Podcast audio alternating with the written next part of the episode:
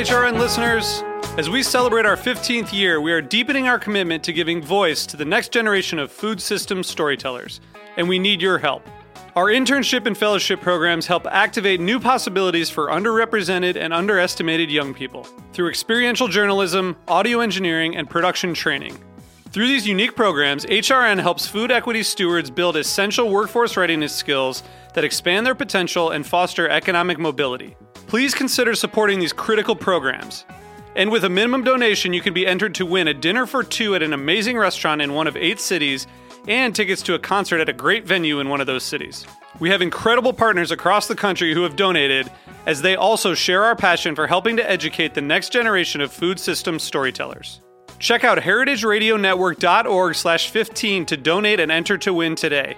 That's heritageradionetwork.org slash 15 to donate and enter to win today. And make sure you donate before March 31st. Thank you. This program is made possible thanks to the generosity of our listeners. Show your support at heritageradionetwork.org slash donate.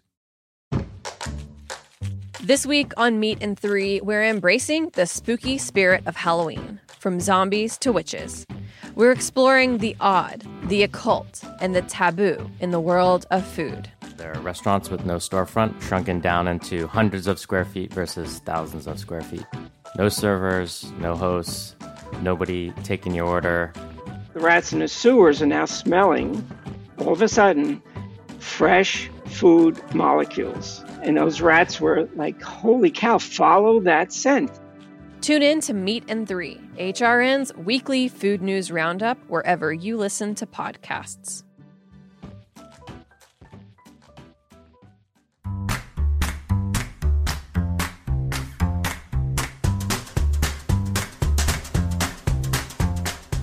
I'm Allison Kane, and welcome to In the Sauce, a podcast about building consumer brands from the ground up.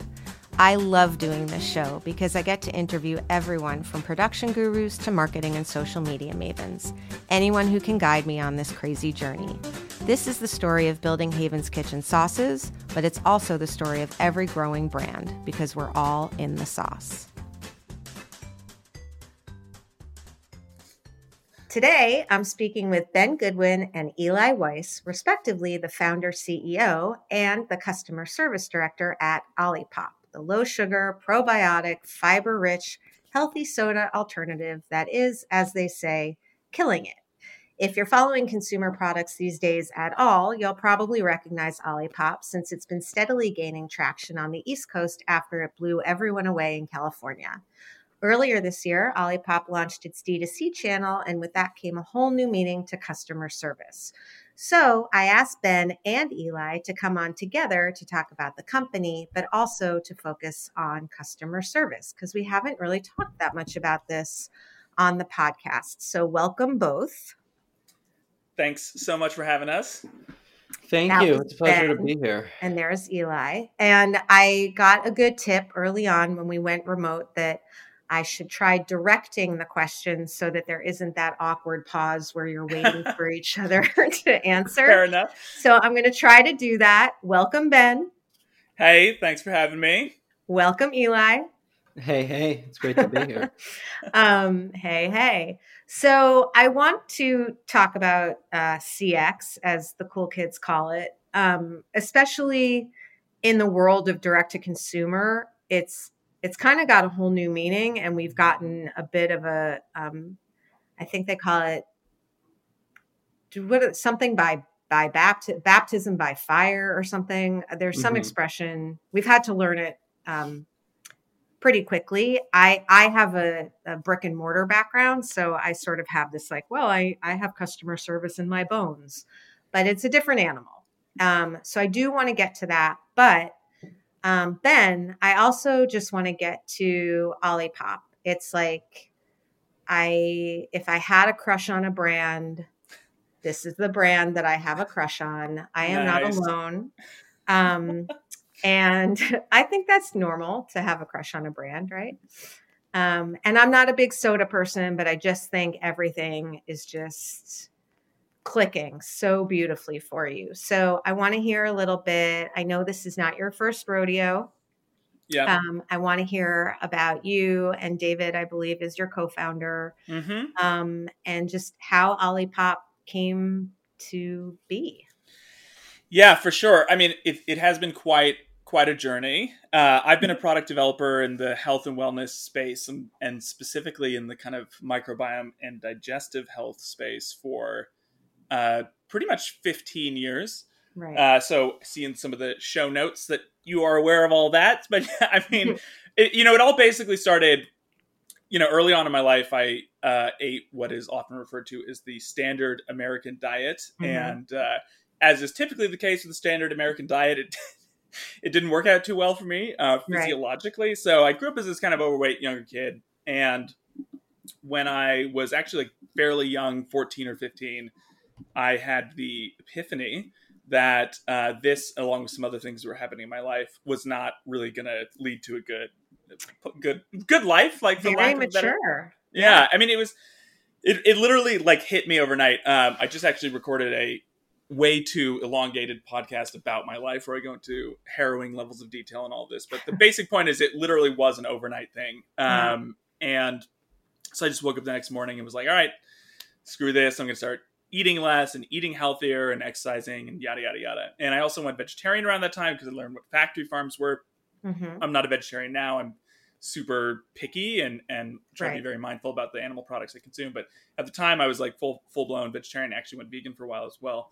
So I'm I'm like you know I'm I'm trying to pay attention to my physical health and I'm trying to have this kind of overhaul of my health and I'm also shifting diets and I don't want to lose any kind of critical nutrients and the way my brain works is when I get into stuff I get a little maybe I get really into stuff and um, Right. especially if I feel like it's got this a healthful um, empowering component to it and as I went down this rabbit hole on nutrition I started experimenting more and more and more and eating all sorts of different types of foods Mhm. uh, and the big kind of click moment for me was a couple of years into this transformation when okay fine i lost a bunch of weight i lost like 60 pounds in, you know, Wow. in less than a year at 14 15 Yeah. uh, so obviously i had more energy i felt more comfortable with in my skin but as i went kind of got more into the, what I, like the concentrated nutrition Mhm. uh, it I found it was affecting not just my physical health, but also really like my mental stability, my emotional stability, my speed of thought, my clarity of thought. It, it's just giving more energy, and I, I really viewed it as this mechanism,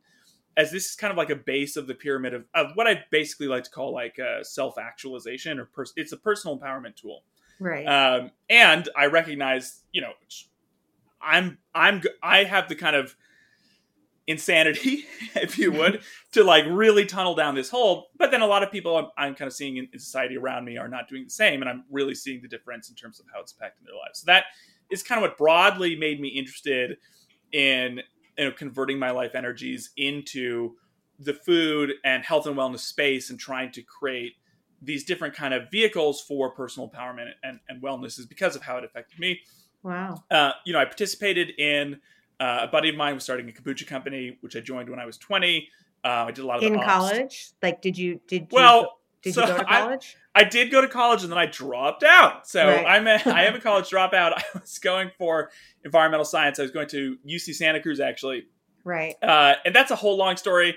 Uh, I had a mentor who's a civil rights activist. He actually won a Supreme Court case uh, by himself without legal representation in Oh 1983. He's the reason why it's illegal for police to ask you for your ID without probable cause, although that's been undermined by the Patriot Act, et cetera, et cetera. But um, so I was also throwing raves. I, I would do a lot, I do a lot of stuff. I was throwing these raves, uh, these different events. He ended up coming to one. He was also, in, in addition to being the civil rights activist, he, he was also a pretty um, meaningful event producer. He was taking over this theater in Monterey. 15, or he was taking over as the executive producer for this theater in Monterey. He, he went to one of my shows, really liked what I did. I actually ended up just seeing him out in public like two weeks later. Struck up a conversation with him because I had recognized him as an attendee at one of my Right. events. Right. Um, oh, he's like, I liked your work. Why don't you come down to the theater and we could talk about, you know, you basically working with me, you know, helping me to produce these events. So I did. End up being these like 10 hour long, you know, multi day conversations on, you know, basically it was just like, okay, here's the here's some good mind expanding information on the structure of society, and, Right. You know, on the structure of how things are laid out. I obviously found it really fascinating and inspiring. You got educated. Yep. Yeah, and you know, one of the things that I took away from that was, you know, this this gentleman obviously he had the raw neurological firepower and the oratory skills to execute on this, but he, you know, basically just went to the Berkeley Law Library, studied up on the law, and that's how he became.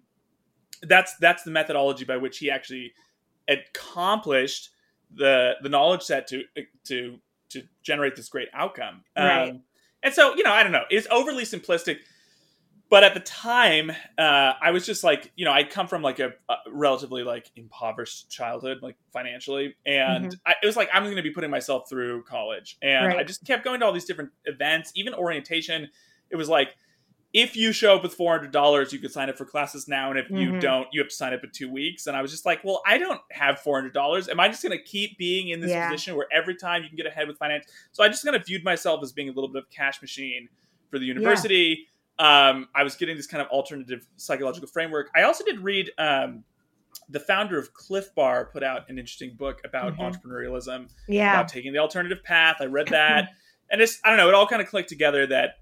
Uh, and, and this is again, it's a little bit of the overly simplistic logic. But yeah, I- it's I- hard to sum up, you know, 30 or 20 years in, in six minutes. So it, A hundred percent. Yeah. Yeah. And I'm also being too long winded. But I guess I got to the point where I realized that I was attending college because I was scared of what would happen if I didn't. Right. I wasn't sure that it was totally the right fit for me and my trajectory as a human being. So I decided to just Yep. get right involved directly with entrepreneurialism with products. Yeah. So as a part of that, I was looking for different opportunities, felt strangely drawn to beverage. Friend of mine was starting a kombucha company. So I got involved with that, helped do a lot of the productions, uh, you know, a lot of the ops and production and, and product work. Uh, and that's also when I learned about the microbiome. right. Uh, so that's a whole long thing, but basically part of the part of one one of the functions of the microbiome is this thing called the brain gut axis. hmm So it's the idea that you produce a lot of neurotransmitters which impact your impact your thinking and your mood.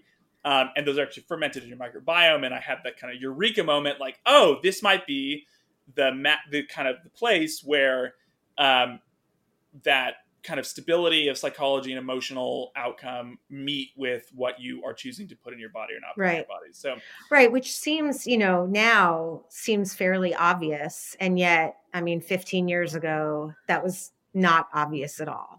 And I mean, I listened to GT Dave's How I Built This. And if anyone hasn't, it, like, it's kind of fascinating. But, um, you know, kombucha and I mean, fermentation and even just understanding sort of the standard slash sad American diet, you know, no one was really talking about that mainstream until I maybe Michael Pollan, Omnivore's Dilemma, 2012, right? 2011. Um, and you know, now everyone's like, obviously, what you eat is going to affect your, you know, your thinking, your sleeping, your skin, your brain, your, you know, all, eh, your mood, all of it. Um, but that's, I mean, that's unusual for a 20 year old kid to to put together. And then to kind of i mean it sounds like it was sort of serendipitous that your friend wasn't starting you know a luggage company. He was starting Yeah. a kombucha company which is like right in your line of you know like right in your i don't know i'm picturing like a golf course and like you're like right in the line of your driver or whatever it's a I great tend it's to a great use point. very Yeah. bad sports metaphors on this podcast, and I am not an athlete, which is very obvious from the metaphors that I use. But for some reason, they always come out of me. Um, so, you worked in the kombucha company. You obviously learned a lot, and then did you go and then start Obi yourself? Like you, you then went and founded another company, or yeah it- yeah so I, I did leave the kombucha company after about two years um, and then did a bunch of like assorted product development just to kind of i wanted to learn how to make a bunch of different stuff and so Right. i did that uh, i also talked to a lot of customers uh, about their health issues which was really eye-opening for me probably technically shouldn't have been talking to them about Right. health issues given i'm not you were a doing consumer research. yeah, yeah, yeah. But but a lot of customers do end up coming to health food companies and talking Yeah. about um, different issues that they probably, you know, in theory would ideally be able to go talk to their Yes. their doctor about. So I, I felt like I was getting a lot of insight and and experience. Uh, but then, you know, as a, a young guy in your 20s doing product development, you know, and, and making a living off of it, living in expensive California, I did feel like I was, I often ended up making the kind of more esoteric product or the more high end product, Mhm. making products for consumers who maybe already had too many products and Mhm. I, you know, health products. And I did want to do something at larger scale. And I knew I wanted to do it in the kind of digestive and microbiome space. And I just kind of had this idea of, all right, uh, you know, I've, I've done work in kombucha. I've seen how kombucha, you know, especially at that time, is, is really taking off. Uh, but then I obviously have this direct experience. Like for every one person who can get behind the taste, the vinegar taste of kombucha, there's like Mhm. five A to ten people people, who are like that now, not in a million years. Right. Um, so I'm like, those people are missing out on the benefits of fermentation. So, uh, yeah, that basically kicked off Obi. That was a, the R and D process on that was was really long. I mean, that was just like a wild gambit. That was insane. I mean, it was totally insane. I spent over three hundred thousand dollars of my own cash from working three different jobs while I was also living bi-coastally, uh, Right. building these different fermentation facilities and working with a microbiologist and organic chemist and flavor chemist. And we basically mutated our own culture bank. And then I learned, which is, you know, roughly modeled on water kefir, and then learned how to build that in a scaled facility and all these kind of biochemical systems that kept the kept the ferment in check. It was it was a pretty under daunting experience. And then Right. eventually kind of put that into a soda esque format, you know, also because I started to have this idea of like, it's not audacious enough just to try to overhaul the fermentation, healthy fermentation opportunity, but I also want to now also take a dig at so- soda. So Right. um, that was that was logical, but you know, through that process, uh, I had been looking for a business partner. Actually, for three years, I was looking for a business partner. I, Right. you know, I had some some uh, relationships that didn't quite fit, so I had to move on from them. And that is eventually where I actually met David. It was probably about like year three and a half or year four into that R and D cycle, um, and it was really like it was amazing timing. You know, David's an amazing human being. We and we gel really, really nicely. Like, um, you know, I'm kind of the uh, Mad scientist. yeah, I'm the mad scientist, slightly less psychologically stable, but Right. maybe a little bit more willing to take risks and Right. and, and, and pivots. Uh, Yeah. And uh, you know, I have the kind of ops and technical background. You know, and David's this like, uh, if you ever talk to him, he's a he's a smooth, polished, um, you know, British guy who has Uh-huh. background in blue chip CPG with Diageo and really worked on like the brand and marketing Right. side, um, rolling out innovation. It's like a perfect like Arnold Schwarzenegger, Danny DeVito twins Yeah. scenario. Yeah. I I couldn't agree more. Yeah, I will uh, not say who's who, but Yeah, I'm Um, like I'm not sure who's who either, but I like it. I like it. Or Yeah. like uh, you know, yeah. Uh, I don't so want to say great- Beavis and Butthead, but something like that. Yeah. So, yeah. So it was, that was a really that's you know that synergy kicked in. You know, we we got the branding together and actually But had this the is right. still at uh, this is still at Obi, like this because there there was another soda, right?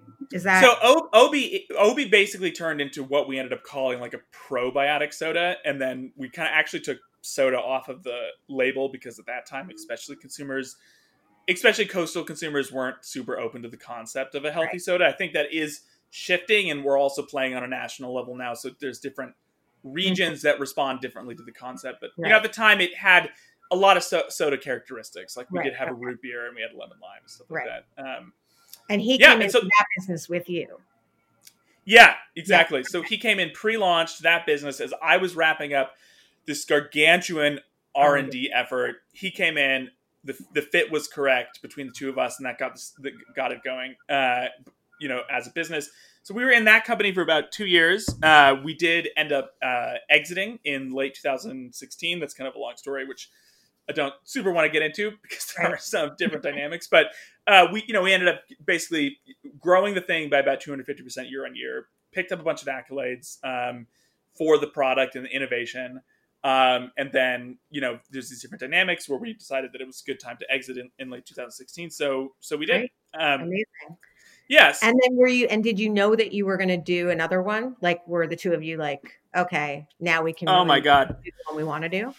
Well, so that I mean that's the thing. Like beverage entrepreneurialism is is uh it's like being in a 55 round boxing match. Yeah. Like just intrinsically, it's uh Yeah. especially if you're trying to come from a place of legitimate mission and like authenticity. You know, it's it's a, it's there's a lot of intensity associated with it, and and you know it's like managing the stress and managing the different dynamics, and the Mhm. fundraising is this constant drumbeat and all that kind of stuff. So we actually did not immediately come out of that venture um, knowing if we wanted to do, do something again. You know, we actually had had a lot of conversations about it. I actually hopped on a plane and spent a couple weeks in Japan and just kind of like which place I'd always wanted to go, and I cooled my head and I like drank a lot of Japanese drinks and you know to like kind of just tried to try to figure out what we wanted to do next. And we did kind of come to the concept of like you know basically like if we're gonna if we're gonna go after it again, it's we've just got to do it like ten times better. You know, I'm not if I go for one punch and I'm like I feel good about that punch, but it, it wasn't everything I wanted it to be.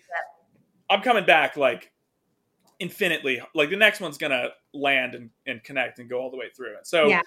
And I, kinda- that's why I love having like people who've done it before on because I will ask you after, like, I want to know sort of the things that you were like, this was a B or a C plus in my last one. This has to be an A plus in this one. Like, what were those things? And we'll get to it after after the intro section. Um, Yeah. But I do, I, I love having second or serial entrepreneurs on for that very reason. Because we make so many mistakes and there's so many things even now that i'm like advising people you know three months behind me not to do.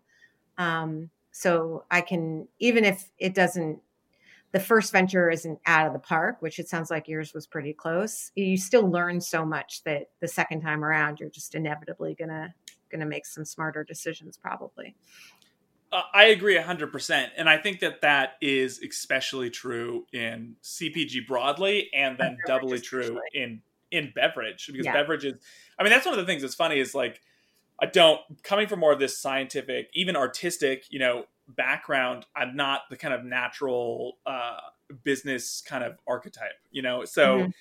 it, it is really like yeah, it's like so jumping into an industry which is actually business on expert mode as your starting place right uh, it's going to be turbulent like it's not you know you're going to have to learn a lot and super quickly and that actually Yeah. is part of why i chose entrepreneurialism so that works for me but that's a whole other conversation Yeah. um yeah so i think you know if we we were figuring out if we're going to come back we're going to come back harder i started looking at the research trying to find out which is you know basically my go-to at this point in time when i'm deciding whether or not a kind of basically like a product deserves to exist Mhm. um, is there kind of like research around it is there Right. is there meaningful value are we solving a human problem Yeah. are we are we are we actually and we're doing it in a way that's credible uh, yeah and that's when i started to see this kind of downshift in the credibility the scientific credibility behind probiotics that's a whole long conversation but you know it's enough to say that basically like in the eu the european food safety authority which is basically europe's fda doesn't even allow companies to make probiotic claims. They've right rejected over because they die before you even open the bottle right? The Like, vast majority of them are dead in the bottle or the or the uh, pill.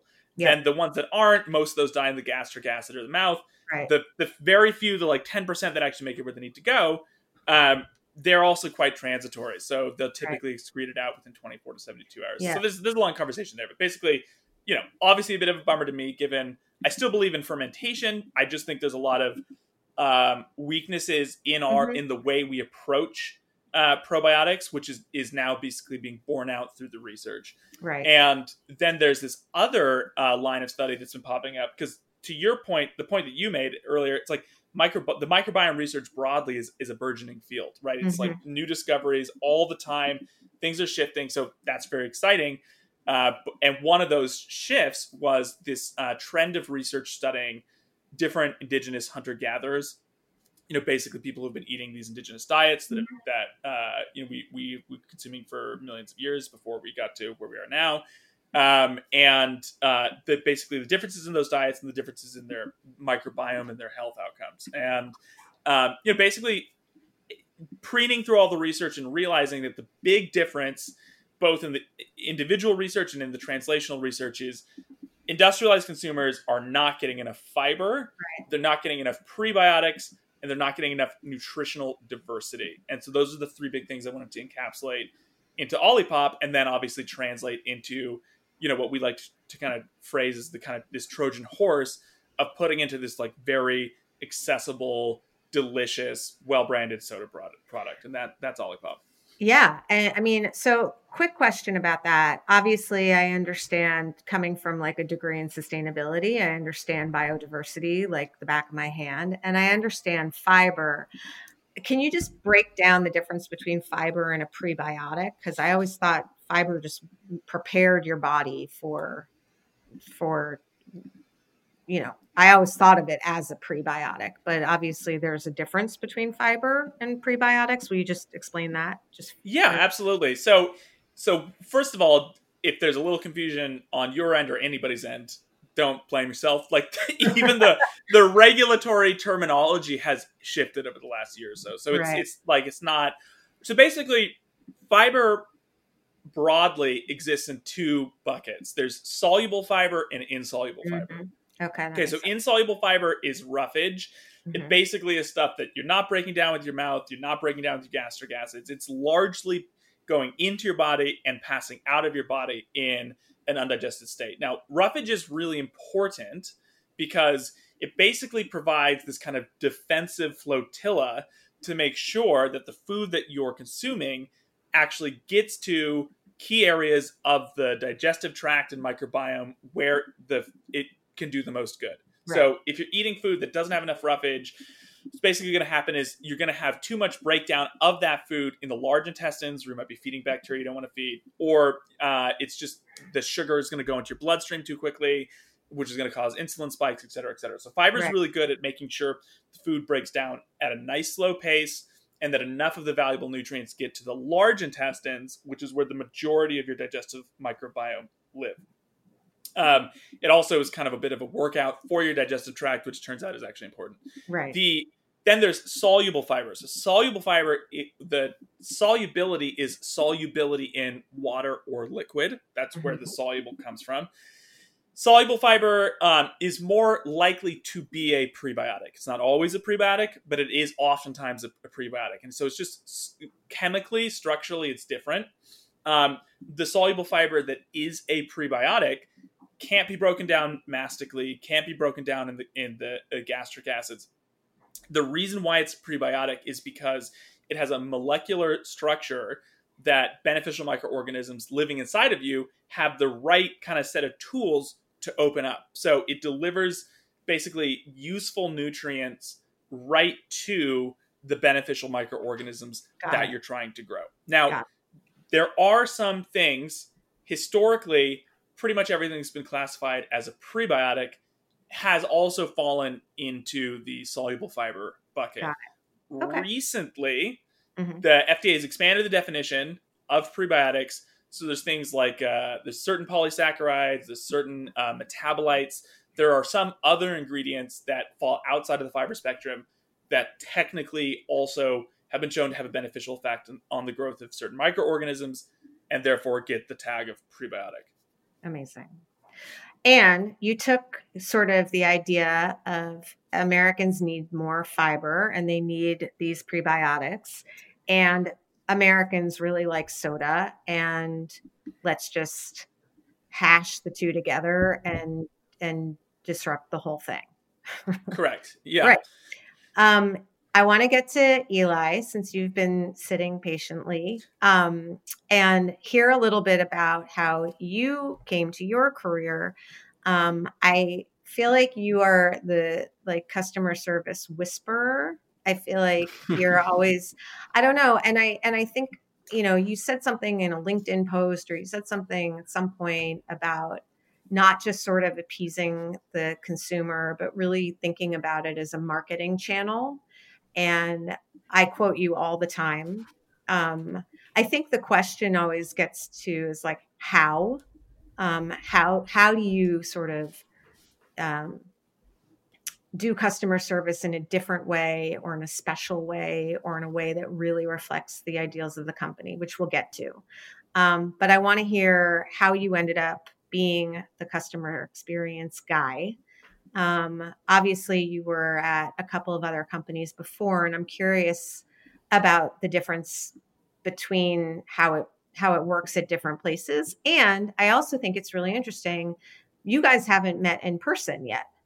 Um, Mhm. So I'm kind of curious about that. So Eli, I'm going to let you talk about your career for a couple minutes, and then um, talk about how you guys met, and then we're going to take a break, and then get into serious um, tactical support for founders out there. So take Sounds it away. great. Yeah. Sounds great. Thank you so much. Um, it's it's pretty funny. I feel like I've I've been doing this for like five six years, and Mm-hmm. I think in April was when I started kind of tweeting some of the thoughts that I I thought were a little different than what everyone else in the space was saying, and it, Mm-hmm. it kind of took off, which is which is weird and humbling at the same time. But um, I'm glad that I'm glad that people are kind of taking this uh, this new approach to customer experience, and I think that kind of ties into the difference between like customer service and customer experience. You know, whether it's a it's a reactive measure where you know something's broken, let's fix it, versus constantly being proactive and and looking ahead as to like how can we you know make this experience more effortless how can we remove friction how can we grow a brand and, and use it as a marketing channel but before i before i hop into that Right. um, a little bit about me. I worked at a couple of small companies in Jersey as a as a young adult. Um, as a as a child, I think I was pr- fairly charismatic, which which kind of pushed my parents to constantly tell me I should be doing sales. Um, Mhm. And my first couple of jobs were sales, and I, I just really hated it. Like I, I Mhm. felt that my Yeah. superpower was like understanding people, and it felt Yeah. like yeah, it felt like using that to sell someone something just Yeah. didn't feel right. Mhm. um, and I started traveling at the age of like 21. Um, that was my kind of like substitute for college. I, I figured instead of taking all that money to to go to school and learn something I'm not even sure I want to learn at that age, Mhm. I'd rather kind of go out and, and get a little real life MBA um, and learn about people and culture. And I, I ended up in in Israel. Um, which is when I kind of got really excited about the startup, the startup world. Um, Tel Aviv had like a pretty fantastic scene then, um, and that's kind of where I found this uh, direct to consumer luggage company. Um, Mhm. When I joined, I think it was like 2014. Um, I kind of Wow. Fell in love with the idea of direct to consumer because of the connection you're able to have with customers and, and that went both ways you know if you if you mess something up you heard about that really fast. You're very open to them. Yeah. and if you did something right you heard about that really fast. And i thought that that kind of was just this insightful way of, of creating a company based on immediate feedback loop.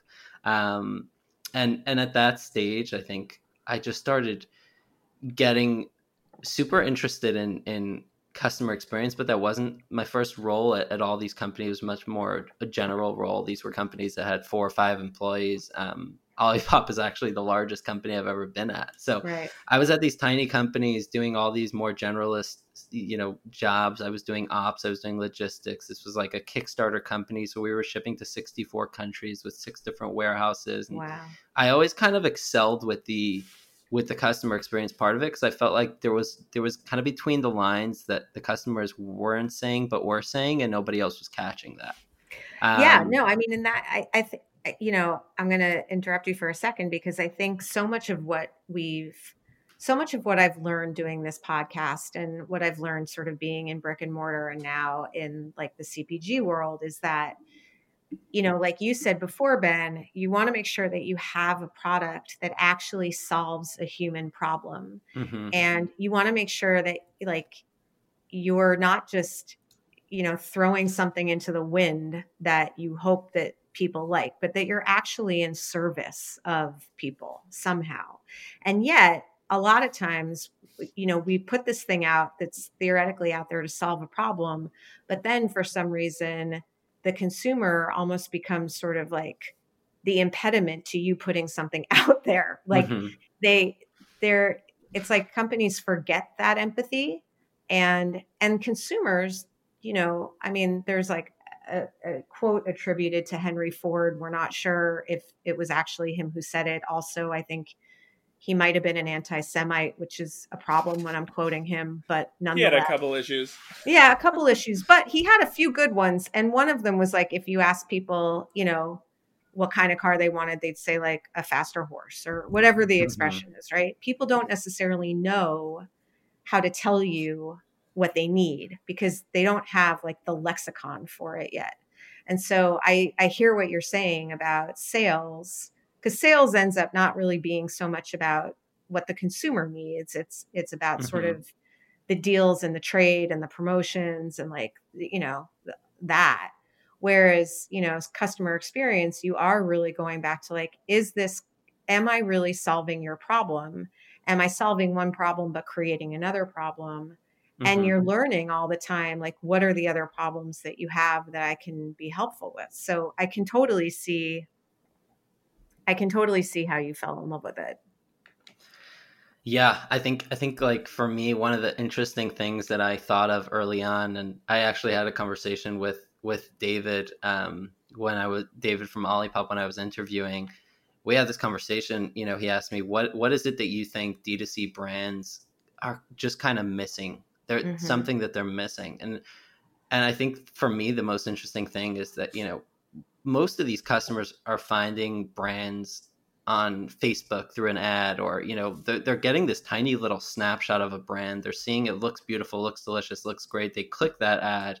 They enter this, you know, $100,000 snazzy website. They scroll down they're, they're on this like hype train where they're just like enthralled by a brand they mm-hmm. click place order they spend whatever money they spend and then there's radio silence for a week and a half until they get it right and that immediacy that you have in retail where you can pick up a nice cold can from a fridge in a whole foods and, and kind of drink it right away and, and feel that is kind of lost and mm-hmm. that magic in d2c is just is just lost and, and brands have you know historically tried to up that up with a with a fancy unboxing experience mm-hmm. and, and that's all fun but what i see is that sometimes customers you know three four days into it they're kind of feeling like was that the right decision to spend right. that kind of money yeah and that's like something that i think about almost daily that i think a lot of brands you know aren't thinking about is like what do we do to keep the magic in that time frame like yeah. what do we do to kind of keep that almost quote unquote hype that they had when they click place order that they're feeling the same excitement up until they get that box and then the unboxing is just a seamless experience that continues yeah. to level up um yeah no that's such a great that that's I, I just took a big note and made a big star next to it which means i'm going to slack that to my team the minute that we finish recording um, we're going to take a quick break and when we come back we're going to get into more because this is we could do this for a few hours, but we only have like 23 more minutes. Um, okay, we'll be right back.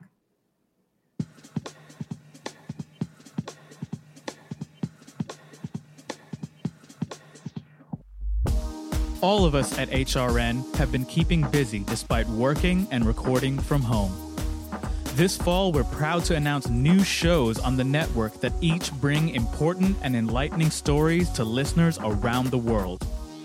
While the world is in turmoil and the future of our country is uncertain, there are certain constants that help keep us going. For us, food and storytelling are essential. While we can't come together in person, food podcasts from HRN can provide a virtual table we can all gather around bringing exceptional stories to your ears and keeping you informed on the ever changing political and environmental issues of our time is integral to our mission. At a time when the world around us is rapidly changing, HRN is committed to being here for our listening community, and we need you to be here for us. Join our table and help ensure the future of food radio by becoming a member of HRN.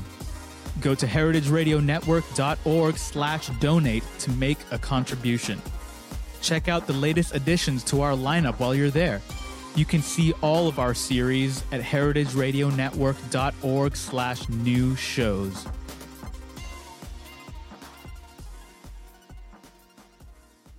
I'm back with Ben and Eli from Olipop. Um, okay, so I mean, I have so many questions, but I want to stay on customer experience for a minute, and then we'll go back to sort of um, Olipop as a business and, and the questions I have about that. But um, one of the things that I wanted to to ask you is just, you know, you said something really interesting in the beginning about, you know, customer service is almost the way you're framing it is that there's something that's gone wrong and you have to repair it customer experience, if I'm kind of paraphrasing you right, is that you're sort of mitigating for that ahead of time and you're looking look, looking forward to to create a better experience so that those things don't break as often or you don't end up having to sort of be like in repair mode. Um, is that is that kind of the way that you mm-hmm. frame it? Yeah, yeah, that, that's fair. And and like, is there something that you do? I mean, I'll give you a very specific example, right? Again, my team and I, we had a brick and mortar cooking school. We were customer service to us means like you are looking at the person whose coffee is not hot or who didn't like the class or who, you know, just had a bad day. And you learn very early on that this is usually not about the coffee or the class. Um, mm-hmm. It's usually just like someone needs someone to hear them.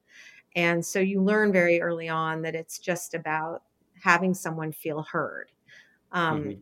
In in the case of D2C, it's actually different for us because we're getting like we got you know we have a perishable product it, we have 85 things that say like it's perishable remember it's coming and you need to be there and it needs to go in the fridge. And now we're getting people sort of saying like i forgot and i left it out can i have a refund? And our customer service sort of bones from the brick and mortar want to make them happy and want to replace the case and, and want to do all of that. But honestly we're also sort of like, well, we can't be sending, you know, $70 cases to people who leave it out on their own time. So that's a specific question for you. Like, how do you kind of approach those issues? And we know there are going to be more and more of them. And then the flip side of that is you said something interesting in the beginning too, which is you know, not just when there's negative feedback, but having a really good connection when there's positive feedback. I want to make sure we're capitalizing on that as well. So I'd love to hear what you would do if you were me about the cases that are left out in the sun. Um, and then, secondly, a sort of a, a positive, you know, how you handle the positive feedback. Um, that's a great question. I think a question that a lot of brands um, face every day. I mean, especially brands like you know when I was at Nuggs and they were Nuggs was sending these uh, frozen you know non chicken chicken nuggets. Um, mm-hmm. I think the interesting thing is the way the way I think about these things is like what what is it that we're missing that's making customers not see the 300 reminders that we're placing throughout the box um, right. and trying to think of a more creative way of maybe you know adding that to a welcome email what, mm-hmm. or a order confirmation in a fun way that feels like we're not lecturing customers um, and we're kind of taking it in a playful way um, mm-hmm. almost the way i think about you know the smokey the bear uh, phenomenon right. you know how they took you know being cautious about wildfires and and made it you know cutesy and fun to, to get right. people's attention um, you know at, at olipop i think we, we do what we can to kind of get into the mind of the customer and and you know obviously there's an there's an element where if somebody spends a crazy amount of money and they're they're really unhappy we really really want to do what we can to make these right. customers happy but also you know being mindful that this is a, a company that you know we have to we have to do what we but what, what we can to best remedy the underlying issue um, mm-hmm. instead of seeing it as you know one one thing at a time um, right and to kind of you know flip back on on proactive i think i think the interesting thing about customer experience as a whole you know they say that the i heard a statistic that the, the average turnover for a customer experience representative is you know every three months or something wild like that um, and i mm-hmm. think that it's entirely i mean it's just catch 22 where if you're really good at customer experience you have high levels of empathy um, yeah, and, and the catch 22 is that yeah is that you feel that right when somebody yeah. says that they spent a lot of money that they saved for a really long time and mm-hmm. they got mm-hmm. the product and they didn't like that that hurts you right so yeah, sure. so i think that the kind of the, the the the weird and interesting way that we go about this is like by turning this proactive i feel like you know my team which is fantastic gets an opportunity to interact with people when they're happy as well um, mm-hmm. and a, an interesting thing we did was like last month we sent 75 snake plants to customers to make their day bright you know like this mm-hmm. is this wasn't anyone that ever had a problem with our brand. We we picked a cohort and and said, you know, these are the people we're we're going to send something fun to. Um, and and my team engaging with those people, you know, sending in an email with a photo and being like, you know, this is the first time any brand has ever done that. Mm-hmm. And and to, to think about, you know, okay, this is like fifteen hundred dollars, two thousand right. dollars, and we, not, we changed the yeah. game, right? So these right. people end up turning into brand promoters, and without even thinking twice, these are people that are telling their friends like, "Holy moly, look what this brand did." That's a marketing tool without us trying to turn it into one. Right. Um, and that's kind of more broadly how I see customer experience. When people are thrilled and when people are excited about not only the product, I mean, obviously the product with Olipop does the talking, but when they're, when they're thrilled about an experience, not only when they have a difficult situation, it just turns these people into super fans. And you know, like yeah. when we decide to lean in on on these kind of things, for example, when we launched our our orange squeak, excuse me, our orange squeeze, you know, we. Mm-hmm we had a message that was sent from like a text through our texting platform that was sent from Ben with just explaining why he created this and what went into the, the flavor formula. We, you know, we sold ten thousand dollars in 15 minutes. So yeah. when we want to lean in, you know, we have the yeah. ability to lean in with these super fans and kind of really, really blow it out of the park. And and going back to Nuggs for a second, right? So Nuggs has this very sort of irreverent, you know, the whole all of their terminology all of the way that they you know their website their their messaging everything is very sort of i think irreverent is like a really good mm-hmm. word for it whereas olipop is like like happy and sunshiny and you know it did you do you find that the the the tone of the brand is translated in the way that customer experience happens or a thousand it, percent yeah okay yeah i think that the customers inherently are different um, customers right. customers kind of look for brand that aligns with their values and i think you know in, in, the next five to ten years we'll see that even more that people yeah. are not buying from brands just because they like a product or just because yeah. of the price and we we have a million examples you know of brands that offer cheap pricing but customers would rather pay for for mm-hmm. something that matches their tonality and their values and and it yeah. was extremely insightful to see you know the differences in, in tone from customer emails you know customers yeah. over there talk differently than customers at olipop and it's it's mm-hmm. interesting because i think olipop as a brand like you know like you're saying it's it's happy it's friendly the north star is like talking to customers like people and, and not a ticket and, and i think that like in fact like olipop as a brand was kind of built that way and you know you know yeah Ben and and and everyone from the top down, you know, we're we're a brand that spent years, you know, research and development on a product that's actually good for you, a, a culture that really cares about personal growth and mental health. Like this is like it's it's fascinating to me how that kind of goes top down, you know, yeah. for, and and that's like for me that was the most exciting part about joining Olipop is you know great customer experiences in their dna like as people you know they yeah. they want to make other people happy and kind of for me this is like the most exciting job i've ever had where i have yeah. like the bandwidth and the resources to kind of build out my dream yeah. customer experience function um, no that makes and sense. that's like yeah the most exciting part for me is like you know just being able to dive in and dig in and kind of bring this feedback and continuing continuing yeah. to build ben back to you for a second because you know, I right now I have five people on my team.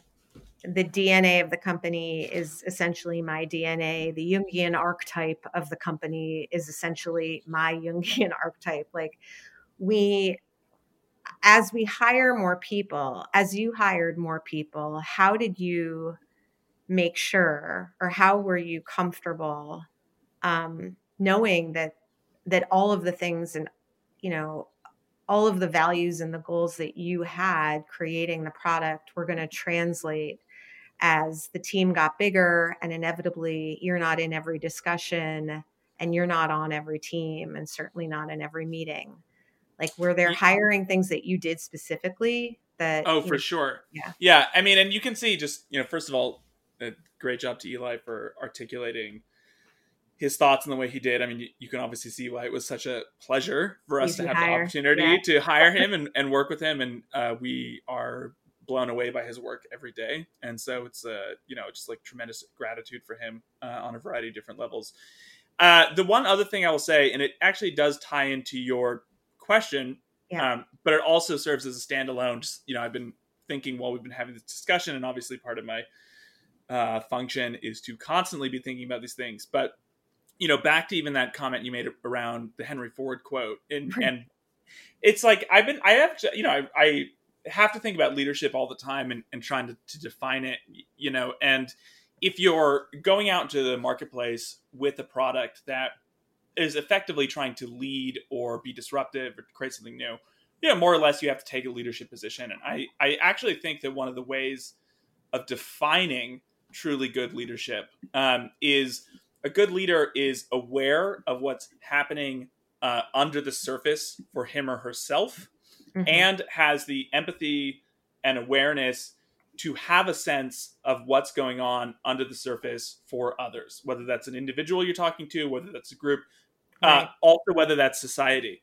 And then the leader being aware of their own underlying mechanics, being aware of the underlying mechanics of the other, uh, calls to a higher purpose from a place that is that strikes a lot deeper and Yeah. that is one of the one that's one of the mechanisms by which you know so you by assessing those kind of inner or subconscious terrains you do get to these solutions that are something that maybe a customer needs or wants or could benefit from but isn't able to articulate yet and then that can pass its way through all the different kind of functions of the product and the company Well, and I think this speaks to something much bigger that is very interesting, especially in the times of COVID. So, there are, like you said, there are really good products, there are less expensive products. You know, we talk about like what's table stakes these days. It's, you know, you can't you can't not have a good product. That's not a differentiator. Something being better for you, not a differentiator, right?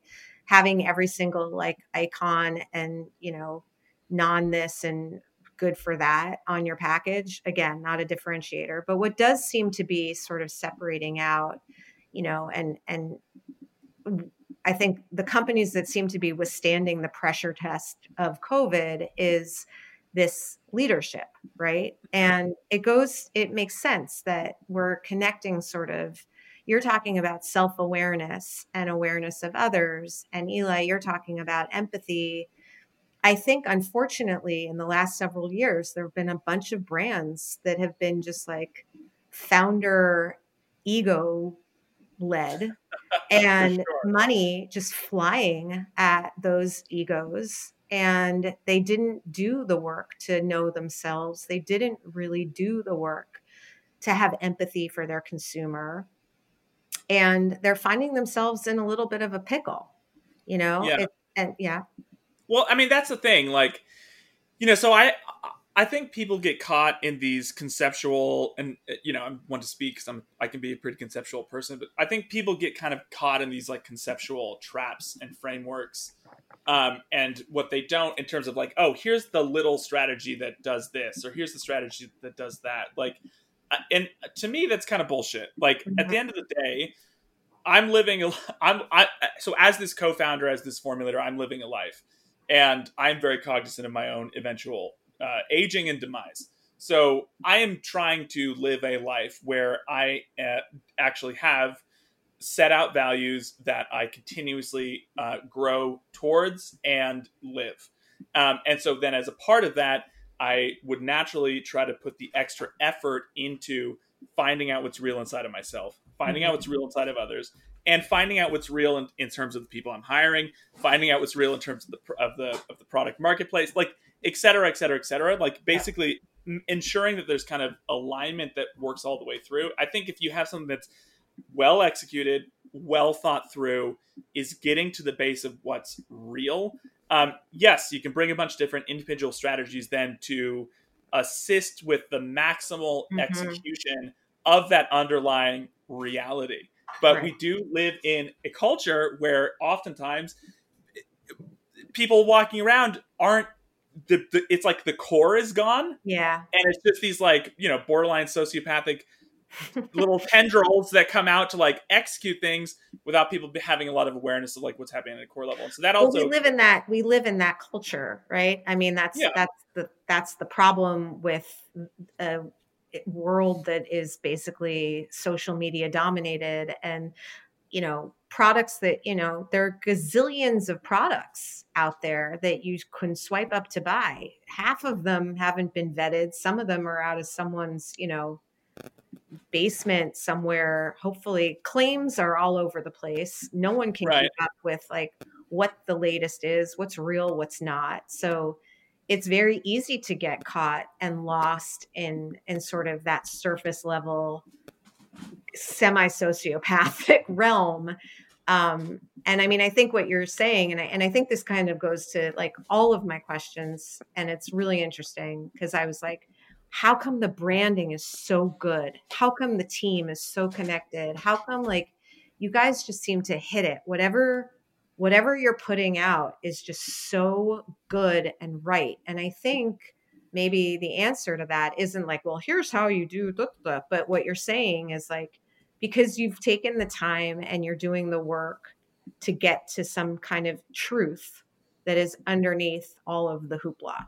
And it's just becoming it's it's just manifesting itself and it's very obvious to people who are interacting with it yeah i think i think that's a great great point and i think that also ties in really to your question about hiring i mean one of mm-hmm. you know we have we do have a pretty robust hiring system and you know one of the, we're looking obviously for operational skill set excellence like that's to your point about how you kind of have to have a, a good you know better few products no longer a differentiator mm-hmm. obviously if you want to join a business yeah. a business that's growing by a thousand percent you need to be excellent in your operational skill set but the thing that actually uh, turns the tables about whether or not we end up going with a candidate or not is are these kind of I call them like depth charges, and I I did Eli uh, interview Eli pretty thoroughly, and so he's got personal experience with this. But you know, I really try to get into, especially dependent on the position. Like the higher right. up in the company the position is, the deeper I, I demand going. Right. But it's like you know, I do try to really get to the core of like what's really motivating this person. What level of self awareness do they have? What level of psycholo- psychological awareness have they done a lot of self work? Are they comfortable with the uh, reality of personal development. You know, these are all things, and then obviously how that happens to organically line up with the different values and kind of critical thought capacities yeah. that we want to have as a culture. Uh, if you can bring that into the mix and have cultural alignment and have operational skill sets, and then have good onboarding systems and good cultural resonance building systems once they're in the company, you know this. So this kind of is like an answer that addresses you guys haven't met each other yet how do you work together right. how do you hire people what you know how do you communicate to consumers it actually still kind of all lines up on this because it's uh, getting to those deeper those deeper kind of realities and then having really great healthy empowerment devices and, and a certain amount of, of healthy autonomy uh, once those people are inside of your system right. can still build a really good culture uh, and a really good selection criteria you know even while things are remote and uh, kind of hectic no, and I think that makes a lot of sense. We have to we have to finish because Jess is likes it when I'm on time. But it, it is it is really interesting because when I think about hiring, you know, I think at the beginning of my sort of like being in a position to hire, I definitely went with my gut. And mm-hmm. then I kind of felt like I hired people who maybe didn't fit the skill sets perfectly. And so then I kind of went in the other direction and I was like, I'm only hiring for skill set and like I'm not going to do that gut thing because I tend to like people and I tend to find things in them that I like and you know maybe confirmation bias yeah. Exactly. And and now i'm kind of leaning back onto the other thing where i do think like those depth charges is the way to do it because if i really think about it and it's it, it's nothing against anybody but like the people that haven't really worked out there's been a misalignment not in necessarily the skills or the expectations but in that in that sort of what is motivating someone and i don't know i think you can kind of go back and figure out where maybe things took a wrong turn because the motivation was different than maybe our motivation is as a team. Yeah. Um, we could have a whole conversation on, on hiring. no, you guys, we could yeah, just like yeah. do this every week. We could just have the Ben Eli Ali podcast and threw the sauce. um, but I do want to wrap because I want to be mindful of Jess and um, I, you know, I appreciate you guys coming on. It's hard to have two because you each obviously should have had your own episode for sure. But I thought it would be kind of fun just to have you in communion with each other. Um, but I want to thank you both for coming on. Ben, thank you. Yeah, my pleasure. Thank you so much for having us. Eli, thank you. Thanks a million. We we Um, definitely are a dynamic duo, right, Ben? That's Yeah. right. The most dynamic. um, Jess, thank you for being the best engineer. All of you listeners, um, I just love there. I'm I'm surprised all of you are still listening. Apparently, podcast listening is down, but you're all saying no, it's not. I'm still super pumped. So I will keep um, making episodes, and um, I hope they're helpful. And I'll be next week. I'll have my hundredth episode of In the Wow. Sauce. Um, so- 99's not too bad. And 99 don't forget, yeah, the winner. quick plug for us. You can find us on drinkolipop.com and Drink Olipop is also our social media A handle. hundred percent. And if you haven't we're been in following Olipop, follow them. Yeah. and we're in over 4500 uh, retail locations now nationally as well. So there's a store lo- locator on the website if you want to support your local retailer. Um, you know, brick and mortar retailers definitely need as much support as they can get right now. So we encourage people Totally. to pick them up in either location. Totally. All right. Amazing. Um, I'll be back next week. In the Sauce is powered by Simplecast. Thanks for listening to Heritage Radio Network, food radio supported by you. For our freshest content, subscribe to our newsletter. Enter your email at the bottom of our website, heritageradionetwork.org. Connect with us on Instagram and Twitter at heritage underscore radio. You can also find us at facebook.com slash heritage radio network. Heritage Radio Network is a nonprofit organization driving conversations to make the world a better, fairer, more delicious place. And we couldn't do it without support from listeners like you. Want to be a part of the food world's most innovative community? Subscribe to the shows you like, tell your friends, and please join the HRN family by becoming a member. Just click on the beating heart at the top right of our homepage. Thanks for listening.